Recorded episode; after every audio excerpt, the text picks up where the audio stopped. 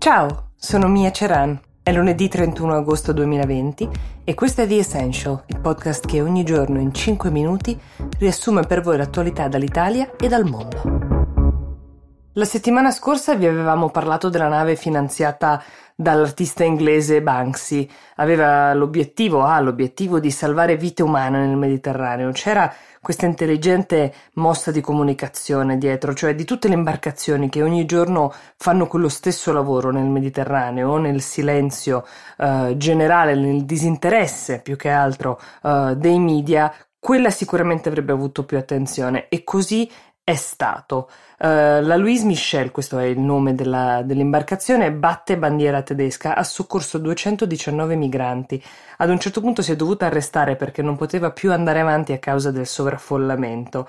Prima era stata intercettata dalla Sea-Watch 4 che ha cambiato rotta per venirle in soccorso e salvare parte delle persone e poi da una motovedetta della Guardia Costiera italiana. Sono state messe in salvo dalla Guardia Costiera 32 donne, 13 bambini e 4 uomini che erano ritenuti i passeggeri più vulnerabili. A bordo c'era anche un cadavere, ma ci sarebbero anche altre tre persone che hanno perso la vita uh, precedentemente. Una situazione che, come dicevamo, nel Mediterraneo è all'ordine del giorno, questa volta è più visibile del solito.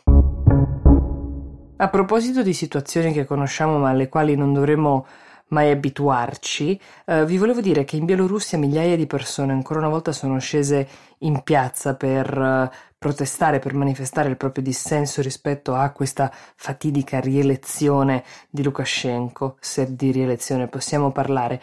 Non sono bastate le minacce del Premier di cui vi ho detto nelle settimane scorse, questa volta però si sono visti anche carri armati in piazza e 140 arresti. Ricordo che a proposito di carri armati c'è una grandissima solidarietà e sponda um, per Lukashenko da parte di Putin, che ci ha tenuto anche ad inviargli i suoi più affettuosi auguri di compleanno, un po' con un tono uh, diciamo che sembrava ignorare la realtà di quello che sta accadendo, quando invece lo sappiamo, lo sa benissimo ed è pronto a scendere al suo fianco.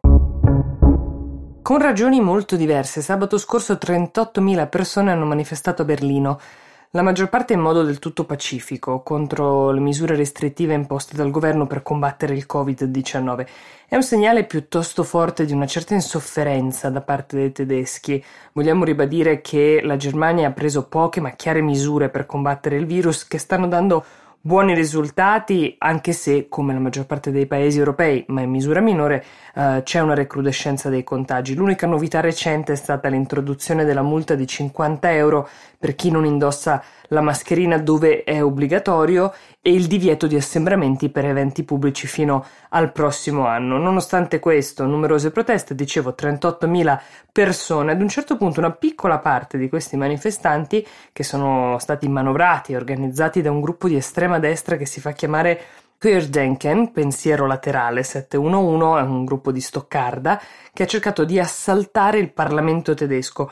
Sono seguiti 300 arresti eh, con un'identificazione, stando alle voci della polizia, piuttosto facile perché eh, questo gruppo intanto è noto alle forze dell'ordine e tutti i manifestanti facinorosi non indossavano la mascherina. Uh, è un gruppo con base a Stoccarda che conta 16.000 iscritti su Facebook e comunica principalmente via Telegram, questi sono uh, i loro metodi.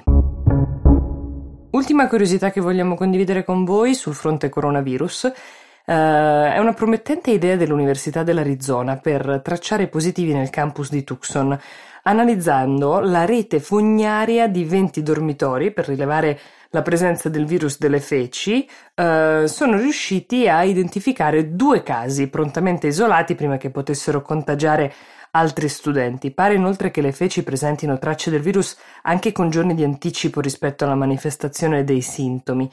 I campus universitari hanno di fronte una sfida enorme, soprattutto quelli privati negli Stati Uniti che costano delle cifre esorbitanti e rischiano di vedere un crollo drammatico nelle iscrizioni e nella frequentazione del campus. Quindi sono molto proattivi nel cercare soluzioni per la messa in sicurezza.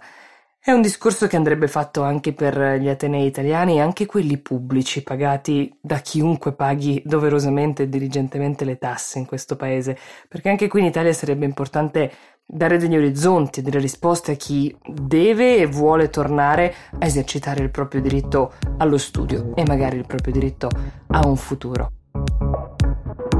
Questo era The Essential, noi vi diamo appuntamento a domani. Buona giornata.